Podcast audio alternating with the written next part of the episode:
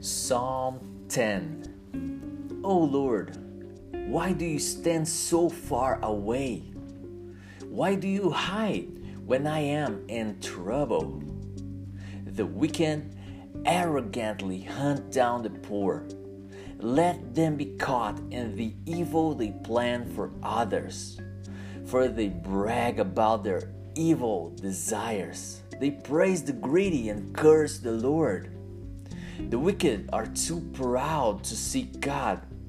They seem to think that God is dead, yet they succeed in everything they do. They do not see your punishment awaiting them. They sneer at all their enemies. They think, nothing bad will ever happen to us. We will be free of trouble forever. Their mouths are full of cursing, lies, and threats. Trouble and evil are on the tips of their tongues.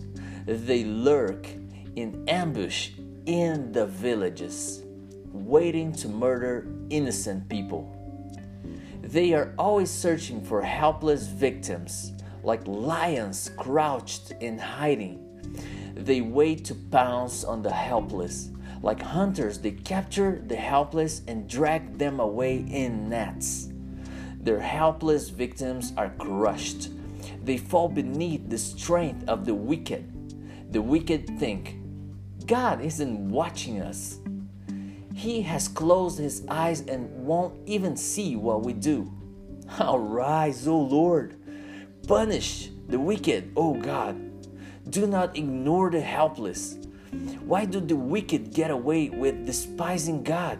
They think God will never call us to account. But you see the trouble and grief they cause.